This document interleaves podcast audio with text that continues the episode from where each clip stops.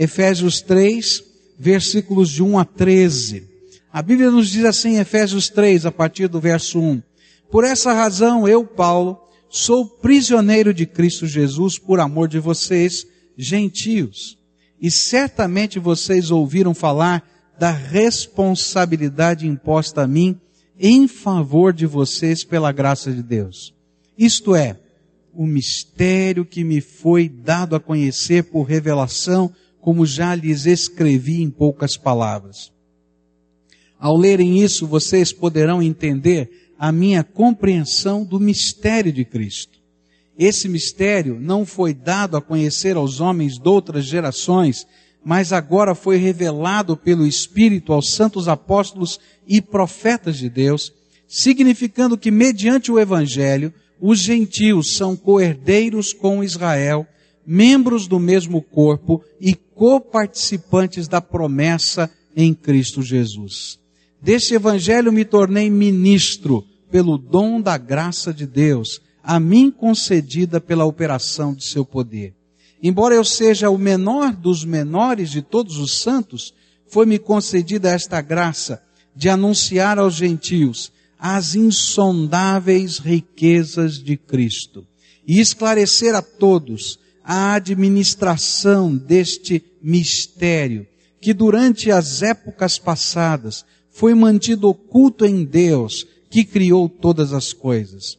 A intenção dessa graça era que, agora, mediante a igreja, a multiforme sabedoria de Deus se tornasse conhecida dos poderes e autoridades nas regiões celestiais, de acordo com o seu eterno plano que ele realizou em Cristo Jesus, nosso Senhor, por intermédio de quem temos livre acesso a Deus, em confiança, pela fé nele. Portanto, peço-lhes que não desanimem por causa das minhas tribulações em seu favor, pois elas são uma glória para vocês.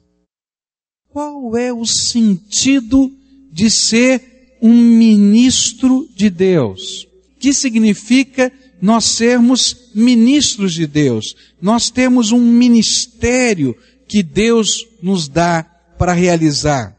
E ele vai então se apresentar como o ministro deste evangelho, desta boa notícia que antes era um segredo. E aqui, nesse texto, ele nos apresenta algumas lições preciosas sobre o que significa eu, para mim, para você, ser ministro de Deus. A palavra de Deus diz que todo aquele que recebe Jesus como Senhor e Salvador, ele tem um presente. Nós estudamos no capítulo 2. O Espírito Santo de Deus vem e cela o seu coração. E ele se torna a família de Deus, templo do Espírito Santo de Deus, a igreja do Senhor se torna a habitação, morada do Espírito, porque Jesus prometeu onde duas ou três pessoas estivessem reunidas, ele estaria no meio, em nome dele, ele estaria no meio dessas pessoas. Mas a Bíblia nos diz que todos nós que recebemos o Espírito, recebemos pelo menos um dom recebemos algo da graça de Deus que Deus coloca e deposita sobre nós. E no capítulo 4 ele vai falar sobre os dons. Mas ele diz que todo aquele que é revestido do Espírito se torna agora ministro do Evangelho. Você sabia que você é ministro do Evangelho? Você já recebeu Jesus como Senhor e Salvador da sua vida? Então quero dizer para você, você é ministro do Evangelho. Você é ministro de Deus nessa terra. E Paulo agora vai então dizer, bom, o que significa esse negócio de ser ministro de Deus? Agora que eu tenho esse mistério revelado para mim, agora que eu tomo parte desse presente, agora que eu tenho acesso àquilo que era o segredo mais velado do céu, que significa eu ser ministro deste segredo ou deste evangelho. E então a primeira coisa que ele vai nos ensinar, primeira lição, é o conceito que Paulo tem e que a Bíblia tem sobre ministério. Versículos 7, 8 e 9 vão nos apresentar esse conceito. Diz assim a Bíblia: Deste evangelho me tornei ministro pelo dom da graça de Deus, a mim concedida pela operação de seu poder. E embora eu seja o menor dos menores de todos os santos, foi-me concedida esta graça de anunciar aos gentios as insondáveis riquezas de Cristo e esclarecer a todos a administração deste mistério que durante as épocas passadas foi mantido oculto em Deus que criou todas as coisas. O que, que significa ser ministro de Deus e do seu evangelho, do antigo mistério? Hoje nós temos uma falsa ideia de ministério. Aqui no Brasil, a gente liga ministério, não é? Com a política, não é verdade? Então, o ministro tal, o ministério tal, etc. E logo na cabeça do brasileiro a gente faz uma relação entre ministério e mordomias, no sentido de vantagens. Mas a Bíblia não tem nada a ver com essa ideia de ministério. A Bíblia, quando fala de ministério, ela tem uma outra perspectiva. O sentido bíblico de ser ministro de Cristo, ministro de Deus nessa terra, é o seguinte: servir a Deus a favor dos homens. Sabe o que significa ser ministro de Deus, ministro do Evangelho? Guarda isso na sua mente. Servir a Deus a favor das pessoas, dos homens. Por quê? Primeiro, porque a palavra que nós traduzimos como ministro que está aqui na língua grega é a palavra diácono. Diácono significa servo. Alguém que dentro da casa serve a mesa e atende os membros da família nas suas necessidades. Essa era a figura.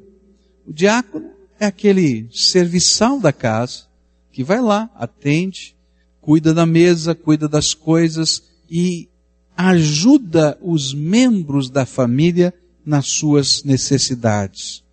Por isso, ser ministro de Deus é, antes de tudo, estar disponível para servir ao Senhor a favor das pessoas ao nosso redor. Não dá para a gente ser ministro de Deus se a gente não quer ser disponível. Guarda isso no teu coração.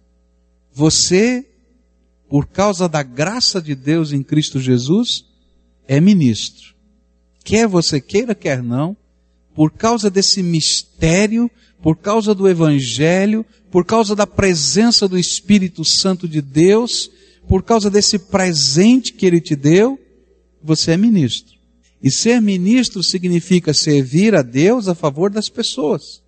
E não dá para a gente ser ministro eu não vou cumprir a minha missão, eu vou ter que prestar contas do meu ministério, você também, se eu não tiver disponibilidade para servir a Deus a favor das pessoas. Você é aquele diácono, aquele servo que serve a mesa e ajuda a família nas suas necessidades. E você ajuda a família de Deus, os filhos de Deus, nas suas necessidades. Por isso, você precisa ser disponível. O ministério é conectado com o Senhor, ser instrumento do seu amor a favor dos seres humanos que estão ao nosso redor. É interessante que a Bíblia não vê o cristianismo como uma contemplação. Então, se você é um bom servo de Deus, você é aquele que está todo dia lá em cima da montanha, só para receber algo tremendo do Senhor. Eu quero dizer que nós precisamos subir na montanha para falar com Deus, né? no sentido de que nós precisamos ter o nosso tempo em particular com o Senhor. De uma mão a gente levanta ao céu e recebe graça, mas com a outra mão a gente reparte a graça que a gente recebeu com as pessoas que estão ao nosso redor. Mas para isso, você tem que estar disponível. Outra coisa interessante, quando a gente estuda a Bíblia, a gente vai descobrir que o cristianismo e o ministério não é alguma coisa meramente técnica. ou o exercício de uma função ou de uma habilidade técnica apenas. Então, às vezes, nós olhamos para algumas pessoas que não conseguem entender o reino de Deus. Há, por exemplo, empresários que têm grande dificuldade para entender como a igreja funciona. Eles não conseguem compreender como a igreja funciona. Porque eles querem aplicar todas as regras da administração ou todas as regras do planejamento estratégico na vida da igreja. E vou dizer para você, não funciona. Sabe por que, que não funciona? Porque a dinâmica do corpo de Cristo é totalmente diferente. A primeira coisa que você vai aprender num projeto de plano estratégico é que você tem que ter um foco único. Você tem que dizer, esse aqui é o projeto e a gente vai correr atrás desse projeto e o resto ficou de lado. Senão você não vai conseguir fazer nada.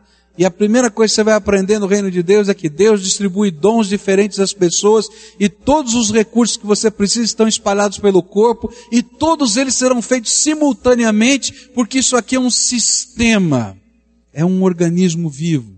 E aí de repente você olha assim e diz assim, não, não funciona, não dá certo. E de repente a obra de Deus está acontecendo em várias facetas diferentes e você não consegue entender porque ela não é tua e nem da tua tecnicidade, é o poder do Espírito Santo que está vivendo e agindo no meio da igreja. Ministério não é apenas você ter um dom, uma habilidade técnica e dizer agora eu sou aquele que entende de tudo e vou fazer do meu jeito. Vai dar trombada com todo mundo porque você vai estar sempre aprendendo da graça de Deus. Ministério é servir. Servir a Deus a favor das pessoas e na medida em que a gente vai fazendo isso, usando os nossos dons, usando os nossos talentos, o Senhor vai ser glorificado. E coisas tremendas de Deus vão acontecer, apesar das nossas limitações. Por isso, quem não está disponível para servir, não é ministro de Deus.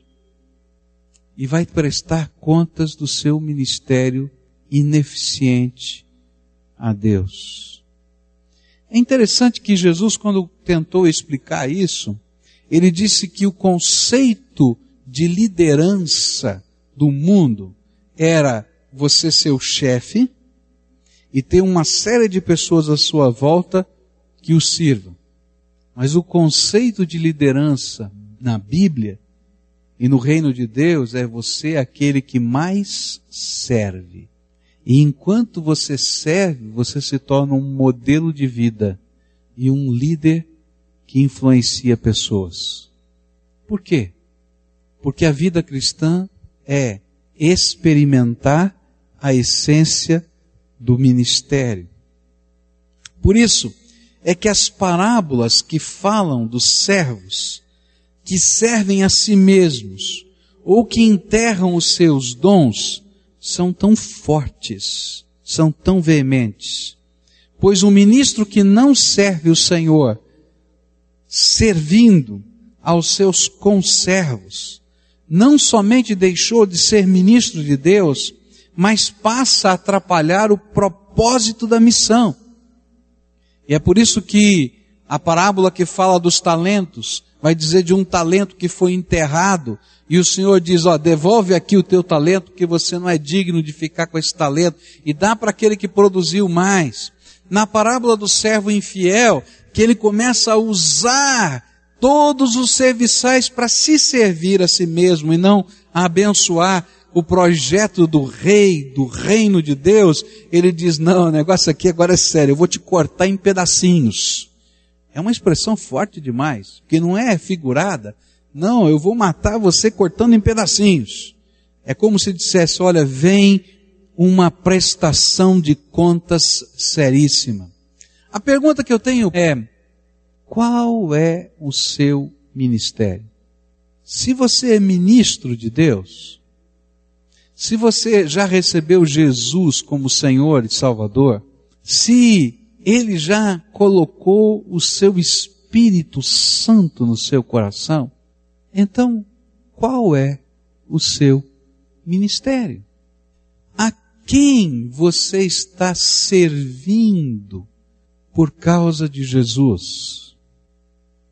Qual é o seu ministério? As suas mãos têm sido mãos que Deus pode usar? Elas estão disponíveis? Ou todo tempo, todo recurso, toda bênção, você só está investindo em você mesmo? O propósito de Deus é que nas pequenas coisas ou nas grandes coisas, nós entendamos que somos ministros de Deus. Eu acho tremendo a palavra de Deus quando diz que para a gente ser ministro de Deus não tem que ser um pregador da palavra, está aqui no púlpito falando para milhares de pessoas. Para ser ministro de Deus e para receber o galardão, o prêmio de Deus, basta você estar disponível para servir porque Deus vai começar a usar a tua vida. Eu acho tremendo os evangelhos e Jesus dizendo que aquele que dá um copo d'água para um profeta, que precisa daquele copo d'água para exercer o seu ministério, ele recebe o mesmo prêmio daquele que profetiza. Porque o que Deus está falando é que não importa a envergadura do teu ministério, o que importa é a disponibilidade do seu coração como ministro. E quanto mais disponível você for, mais Deus vai usar você. A segunda lição que esse texto me ensina sobre ministério. A primeira é servir a Deus a favor dos homens. A segunda lição com respeito ao conceito de ministério é que ministério é um presente da graça de Deus. Olha só o que Paulo diz. Deste evangelho me tornei ministro pelo dom da graça de Deus, a mim concedido pela operação do seu poder. O segundo conceito de Paulo sobre ministério é que ele é um presente, presente da graça de Deus para nós. E é interessante ver o uso que Paulo faz das palavras aqui. Ele usa para esse presente, a nossa tradução na Bíblia vem como dom, né? Um dom da graça de Deus. A palavra grega que está aqui é doron, que quer dizer presente. E não é a expressão carisma que nós chamamos de dons do Espírito ou sinal da graça simplesmente porque o presente é algo que eu posso usar ou não, guardar ou jogar fora. Se alguém chegar para você e te der um presente, sei lá o que, uma camisa, um sapato, um quadro, um porta-retratos, ele vai, entrega o presente, vai embora para sua casa, e daí? O que é que você faz? O que você quiser. Você guarda, você joga fora, você usa, você dá de presente para outro, você vai saber o que vai fazer. Por quê? Porque ele é teu. E o que a Bíblia está dizendo é que o ministério é um presente da graça de Deus que você usa como você quiser. Só que você vai prestar contas um dia do presente que você recebeu. Simplesmente porque é um privilégio que Deus está nos dando. Se eu não compreendo que o meu serviço, o meu ministério, é um privilégio que veio por um favor que eu nunca mereci, eu nunca serei um bom ministro de Cristo. Sabe, quando as suas mãos abençoam alguém, não é porque você é bom, não é porque você é maravilhoso, não é porque você é capaz, não é porque você, não, é porque Deus queria que você o ajudasse. E ele disse: Filho, quer me ajudar a construir o reino? Eu quero te dar o privilégio de você me ajudar a construir o reino. E se você entende que isso é um presente de Deus, você vai dizer: Senhor, estou aqui, estou disponível. E aí a gente vai fazer as coisas e Deus vai começar a colocar em nós graça, favor que nós não merecemos. E nós começamos a ser instrumentos da graça. E se a gente consegue entender que o ministério é esse privilégio daqui na terra, eu, um ser humano, cheio de defeitos, com problemas, com dificuldades, nossa, que pessoa complicada, e Deus me amou, e não somente me salvou, mas me tornou um ser útil para toda a eternidade, para a glória dele. E eu começo então a me engajar nesse projeto de Deus, eu vou me sentir realizado. E esse é o senso do meu ministério. É tremendo. É um presente. É um privilégio. Algumas pessoas têm muita dificuldade de entender isso. De que servir a Deus é um privilégio. Eu comparo o ministério, o projeto de Deus para a nossa vida com a doutrina do dízimo.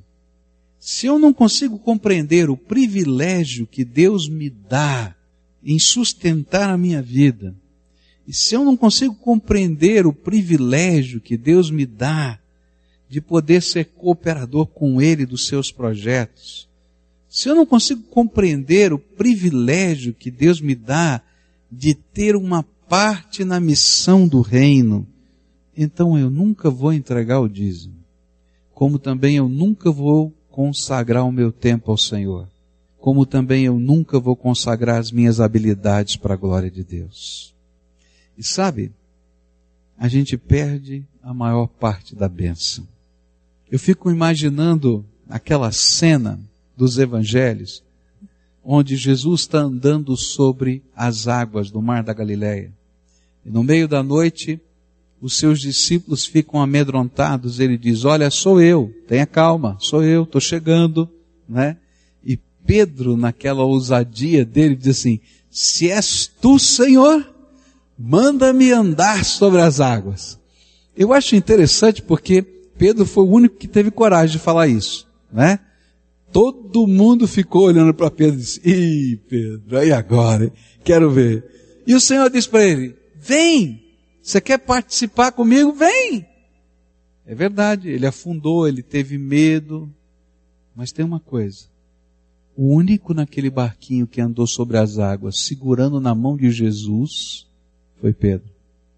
E no ministério é a mesma coisa. Muitos de nós vamos à igreja e ficamos assistindo o que Deus está fazendo. Nós ouvimos um testemunho e vibramos com aquilo que Jesus fez na vida de alguém. Nós ouvimos um milagre e nós vibramos com a ação do Espírito Santo de Deus. E o Espírito de Deus passa entre nós e diz, filho, eu queria usar a tua vida para coisas maiores do que estas. Está lá escrito na Bíblia. Coisas maiores do que estas. Mas você não quer.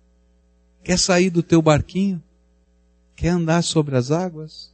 Ah, pastor, mas é complicado. Às vezes a gente afunda, afunda mesmo. Mas quando a gente está andando sobre as águas, a mão do Senhor é aquela que nos carrega todos os dias. Todos os dias. Por quê? Porque servir a Deus a favor das pessoas é se tornar as mãos do Senhor Jesus, os pés do Senhor Jesus, a boca do Senhor Jesus aqui nessa terra. Por isso, servir a Deus não pode ser um peso, ele tem que ser um prazer, um privilégio uma manifestação da graça divina, uma bênção que nós desfrutamos. Servir a Deus a favor das pessoas é algo que nos permite não somente desfrutar da alegria de Deus, como ver Jesus nos olhos do nosso irmão e das pessoas. Mateus 25 nos diz isso. Ele chega lá no dia do juízo e diz, não é, para alguns, não é? Olha, entra no gozo do teu Senhor, benditos do meu Pai. Porque quando tive fome, me deste de comer. Quando tive sede, me deste de beber. E aí as pessoas dizem para Jesus, mas escuta Jesus, quando é que o Senhor teve fome e a gente deu comida? E quando é que o Senhor teve sede? Ele diz, toda vez que o fizestes a um dos meus pequeninos, a mim o fizestes. Cada vez que você está servindo a Deus a favor das pessoas, cada vez que você leva a palavra, cada vez que você leva um, um carinho, cada vez que você ajuda, cada vez que você é instrumento da graça, você está fazendo isso para Jesus e para a glória dele. É Jesus que está lá, fazendo parte desse processo. Por isso, ser ministro de Deus é um privilégio. É um privilégio. Mas tem mais, olha só o que Paulo fala no verso 7. Deste evangelho me tornei ministro pelo dom da graça de Deus, a mim concedida pela operação do seu poder. Eu quero dizer para você que o exercício do ministério é o lugar onde experimentamos e demonstramos o poder de Deus. Há muitas pessoas buscando vivenciar o poder de Deus, mas que não estão dispostas a servir a Deus e aos seus semelhantes. Então eu vou dizer uma coisa séria a vocês. Nunca poderão ser energizados pelo poder de Deus. Por quê? Porque o poder de Deus é a energia, é a força na qual realizamos o ministério. Olha que coisa tremenda o uso das palavras aqui no apóstolo Paulo. A palavra operação, operação do seu poder, que aparece aqui na minha versão, é a tradução da palavra grega energia. É a energia do poder. Enquanto nós servimos a Deus a favor dos homens, o poder de Deus energiza as nossas vidas. E é através desse poder que devemos executar a obra do nosso ministério. Paulo tinha consciência de que não fora a sua formação rabínica que o preparara para o exercício do seu ministério. Ao contrário, ele até constata que a formação rabínica dele fizera sentir-se como o menor de todos os santos. A palavra santo na Bíblia quer dizer aquele que crê no Senhor e se decidiu separar-se para viver com a, segundo a vontade de Deus. Ele está dizendo, olha, o menorzinho de todos os crentes sou eu. E sabe por que, que ele diz isso? Porque como um rabino, membro é, do Sinédrio, ele, nos seus primeiros anos, antes da sua conversão, ele perseguiu a igreja. Ele participou da morte de Estevão. Você é disponível.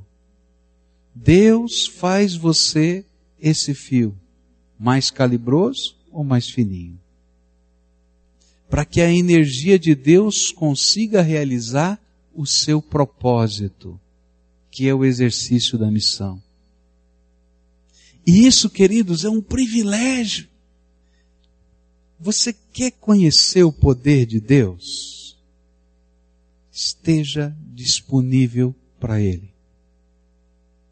Você quer andar na dimensão de algo extraordinário da graça? Esteja disponível para Ele. E sabe como é que funciona isso? Deus começa a lançar desafios, sonhos, alvos que não são teus, que são do reino e que são sempre muito maiores do que a sua capacidade, que a sua inteligência, que a sua formação, porque a obra não é tua, a obra é do Senhor. E sabe o que vai acontecer? Na medida em que a gente se dispõe, Ele vai mandar o poder do Espírito sobre a nossa vida. E nós vamos começar a realizar coisas que nós não podemos nem imaginar. Porque a graça de Deus se aperfeiçoa onde? Na nossa fraqueza e Deus vai revelando a sua graça, a sua glória em nós. Você quer viver o poder de Deus na sua vida? Esteja disponível para servir. E embora Paulo diga eu seja o menor de todos, porque eu fui o perseguidor da igreja, o poder de Deus está agindo na minha vida. E é interessante que Paulo vai ter tão forte essa consciência que ele vai dizer, por exemplo, no livro de Coríntios, no livro de Romanos, que não foi mediante a sabedoria dos homens que ele tentou convencer as pessoas de que Jesus era o Senhor, mas foi através das demonstrações do poder de Deus, porque o Evangelho é o poder de Deus para todo aquele que crê. E ele está dizendo: olha, eu deixei de querer ser um cientista da fé para buscar viver a graça poderosa de um Deus que age nas nossas vidas. A minha pergunta para você, a primeira eu já fiz. Você lembra qual foi a primeira pergunta? Qual foi? Qual é o seu ministério? Né? Essa foi a primeira pergunta. A segunda pergunta que eu queria deixar com vocês hoje é: você quer experimentar o poder de Deus? Quer experimentar o poder de Deus? Quer? Então a resposta é simples. Esteja disponível para servir. E aí você vai ver o poder de Deus agindo. Porque você vai descobrir que nesse serviço só coisas da graça de Deus podem funcionar. E aí você vai se tornar aqui na terra as mãos do Senhor agindo e revelando aos homens o poder e a soberania da sua graça. Qual é o seu ministério? Alguns vão dizer, pastor, eu não sei responder essa pergunta. Então eu quero dar algumas dicas para você de como você pode responder essa, pergunta. Tem dois sinalizadores de Deus na nossa vida que nos ajudam a descobrir o nosso ministério. O primeiro sinalizador são os dons. Coisas que Deus colocou em você que são tuas. Que talvez mais ninguém na sua casa tenha essa habilidade. Mais ninguém no seu convívio tenha essa capacidade. E aí então é um presente da graça de Deus que foi colocado na tua mão é uma manifestação do poder do Espírito na tua vida. Outras pessoas, por exemplo, têm um dom diferenciado para administração. Sabem organizar, sabem colocar em ordem as coisas. É uma graça de Deus, a Bíblia chama isso de dom do governo. Outras pessoas, por exemplo, têm o dom da misericórdia. Está todo mundo aqui, não é? E de repente, você é aquele que diz, fulano está triste. O que será que aconteceu com fulano? Olha só, o rostinho dele, tem alguma coisa errada. E aí, todo mundo olha para você e diz, eu não vi nada disso, não. Não, mas eu senti, eu percebi. Isso é o dom da misericórdia. Eu sou capaz de sentir com o outro, do meu coração mover-se em direção aos outros. Alguns têm o dom do serviço. Se por acaso o meu microfone cair aqui no chão, alguém vai levantar antes de qualquer um, não necessariamente na primeira fila, às vezes está na terceira, na quarta fila, ninguém manda, ele sai correndo para pegar o microfone e me dá, porque eu estou precisando de ajuda. Esse é o dom do serviço. A Bíblia vai falar de vários dons, vai falar do dom de profecia, vai falar do dom de línguas, vai falar do dom de interpretação, a Bíblia vai falar de inúmeros dons. Mas o que eu quero dizer para você é que Deus colocou em você uma característica, que é um sinalizador dizendo: olha, te dei uma graça. Usa bem essa. Que na medida em que você estiver usando bem essa, eu vou te dar outras. Segundo sinalizador para você descobrir o seu ministério é aquilo que a gente chama de paixão.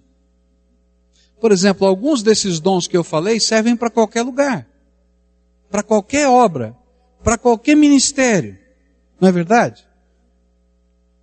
Mas tem algumas coisas que mexem com o coração. E dizem, puxa vida, isso mexe comigo, isso me apaixona, isso me faz sentir-me é, movido em alguma direção. Se você não consegue responder qual é o seu ministério, olhe para o dom e olhe para a paixão. Agora, se você não consegue perceber nem o dom e nem a paixão, então se conecte com Deus. Porque está mal esse negócio aí. Porque alguma coisa Deus já colocou no teu coração. E que você é sensível. Não é? E se está tão insensível assim, é porque de alguma maneira você se embotou, se fechou, se magoou, se trancou. E aí você precisa da graça de Deus para ser curado porque você está doente interiormente. Agora, quando você descobrir o dom E quando você descobrir a paixão, comece, saia da inércia, dá um primeiro passo, ainda que seja pequenino, e você vai ver o poder de Deus agindo na tua vida. Ah, mas pastor, eu não sei, eu não conheço, eu não tenho, eu não posso. É assim mesmo. Deus quer usar a gente assim. Que queira se colocar na mão dele, depender dele. As grandezas de Deus começam a acontecer. Tinha um senhor, membro da nossa igreja, que numa das campanhas que nós fizemos, ele decidiu orar com os seus companheiros de trabalho. Só isso. Ele começou a ter um tempinho de oração com eles. E Deus começou a abrir o coração daquelas pessoas e aquelas pessoas começaram a falar das suas necessidades, dos seus problemas, e ele descobriu que a grande necessidade da maioria dos seus colegas de trabalho era a família. E um dia então ele teve um sonho, fazer um retiro de casais só com os seus companheiros de trabalho. Parecia uma loucura, né? Naquela empresa, uma grande empresa, 70 casais foram a um retiro que só tinha pessoas daquela empresa. E a palavra de Deus foi pregada e foi anunciada. Mas como é que começou? Com alguém disponível para orar. Só isso. A obra de Deus, o ministério no reino de Deus, não nasce grandioso. Não é assim que funciona. Porque se nascesse grandioso, nós nos perderíamos. Porque nós não estamos preparados. Mas nasce nas pequenas coisas, em que nós somos primeiro ensinados a depender da graça. Depois, a sermos fiéis ao Deus da graça, disponíveis para o reino, para a glória de Deus. E aí, Ele coloca as grandes coisas nas nossas mãos. Você começa a abrir a sua casa para orar com pessoas. Pode ter certeza. Gente vai ser curada, gente vai ser liberta, gente vai ser salva. Por quê? Porque o poder de Deus se aperfeiçoa na nossa fraqueza. Deus faz, não é você que faz, é Deus quem faz. E essa é a essência do nosso ministério. Duas perguntas para você. Qual é o seu ministério? Eu vou orar a Deus para que Deus te incomode. Você perca o sono até descobrir qual é o teu ministério. E a segunda coisa, segunda pergunta, quer experimentar o poder de Deus? Sirva. Sirva. Esteja disponível para servir a Deus, para honrar o Senhor com a sua vida. Faça isso com alegria, com prazer, e Deus vai derramar o poder dele sobre a tua vida. Agora eu quero dizer uma coisa para você, de alguém que está vivendo no ministério. Vale a pena. E quero dizer que vale a pena servir ao Senhor com toda a minha vida. Deus me chamou quando eu tinha 12 anos de idade para servir ao Senhor. Não me arrependo, nem um segundo. Quero dizer para você que sou pecador, tenho defeitos. Não sou o que gostaria de ser quando eu me avalio. Nossa, dou umas notas baixas mas eu quero honrar Jesus de todo o meu coração, porque Ele é fiel. E Ele glorifica o nome dEle através das vidas da gente. Então, qual é o teu ministério? Eu quero dizer uma coisa: tem crentes aqui que têm 10 anos de vida cristã, 20 anos de vida cristã, e não conseguiram responder essa pergunta. Deus vai pedir contas disso porque eu tenho certeza que Ele já investiu e tem investido muito da graça dele na tua vida. Muito. E você mesmo poderia dizer do tanto que Deus já fez. Será que. Será que. Nem para varrer um chão? Para a glória de Deus? nem para dar um copo d'água. Entende o que eu quero dizer? Dizer? Essa é a minha responsabilidade no reino e eu quero servir. Quando eu era garoto, eu li um devocionário e eu achei muito interessante uma historinha que tinha naquele devocionário. Ele dizia que na família funcionava mais ou menos assim. Um bebezinho, quando nasce, o que a família mais espera é que ele coma, que ele durma, não é isso? E a gente fica feliz se ele estiver fazendo isso. Mas quando ele começa a crescer um pouquinho, a gente vai ensinando a guardar os brinquedos, a organizar o quarto, não é assim? A menina, quando já tem os seus 15 anos, a gente vai esperar que pelo menos bater um bolo, ela aprendeu, né? Será? Tem umas que nem, nem com, aquelas, com aqueles pozinhos e a receita consegue bater, não é? Mas sabe, tem tarefas diferentes. Na família de Deus é a mesma coisa. Os ministérios não são, não são sempre os mesmos. Deus vai, vai trabalhando o nosso crescimento. Mas se Deus colocou graça em você, seja útil no reino. E tenha prazer em ser útil no reino. Senhor Jesus, nós estamos aqui de mãos dadas na tua presença para reconhecer o privilégio que o Senhor nos dá. O privilégio que o Senhor nos dá de sermos ministros do Senhor nessa terra. O privilégio que o Senhor nos dá de fazermos parte da tua família. O privilégio que o Senhor nos dá de manifestar em nós o poder do teu Espírito Santo. O privilégio que o Senhor nos dá de podermos ouvir a tua voz, nos sentirmos protegidos e abraçados pelo Senhor. E nesta hora, Pai, eu sei que vários dos meus irmãos estão perguntando: Senhor, qual é o meu ministério? E eu quero te pedir, Senhor, incomoda. Incomoda, Senhor, para que eles vejam os dons, os talentos, os recursos da tua graça que já estão nas mãos deles. Incomoda, Senhor para que eles se apaixonem por alguma coisa do teu reino. E da mesma maneira como eles são apaixonados pelo seu trabalho, pela sua família, e até mais intensamente, Pai, por causa da graça e do poder do Senhor, eles queiram te honrar com toda a sua vida. Senhor Jesus, faz de cada um de nós um ministro. E faz, Senhor, das nossas casas um templo onde possamos, Senhor, glorificar o teu nome para que toda a terra conheça que tu és o Senhor.